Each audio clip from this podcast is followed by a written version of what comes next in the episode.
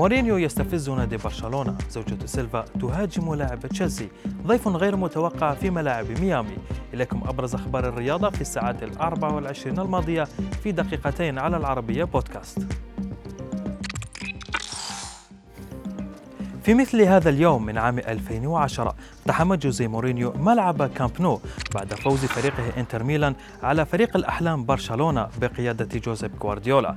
Special One لم يفوت فرصة الاحتفال بهذه المناسبة ونشر عبر حسابه على إنستغرام صورة له بعد إطلاق الحكم لصافرة النهاية. وعلق قائلا حين يجتمع الأدرينالين بالسعادة عندها تصبح عداءً.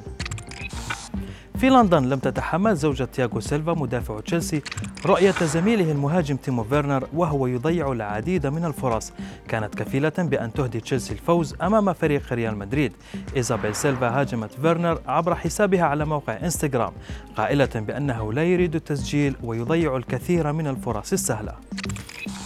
بعد نقل تدريبات نادي تورنتو الكندي إلى ولاية فلوريدا الأمريكية بسبب الإجراءات الاحترازية لفيروس كورونا تفاجأ لاعبو النادي بضيف غير متوقع إنه تمساح يبلغ طوله حوالي مترين. الدهشة كانت بادية على وجوه اللاعبين وفضلوا توثيق هذه اللحظة لكن عن بعد كما يبدو أن التمساح قد فضل التجول قليلا في ميدان التدريب قبل الرحيل. الألماني غوندوغان لاعب مانشستر سيتي لم يكتفي بالمساهمة في تسجيل الأهداف بل وصلت مساهمته لغاية أندونيسيا حيث تبرع غوندوغان بثلاث آلاف وجبة خلال شهر رمضان وزعت على أطفال في العاصمة الأندونيسية جاكرتا.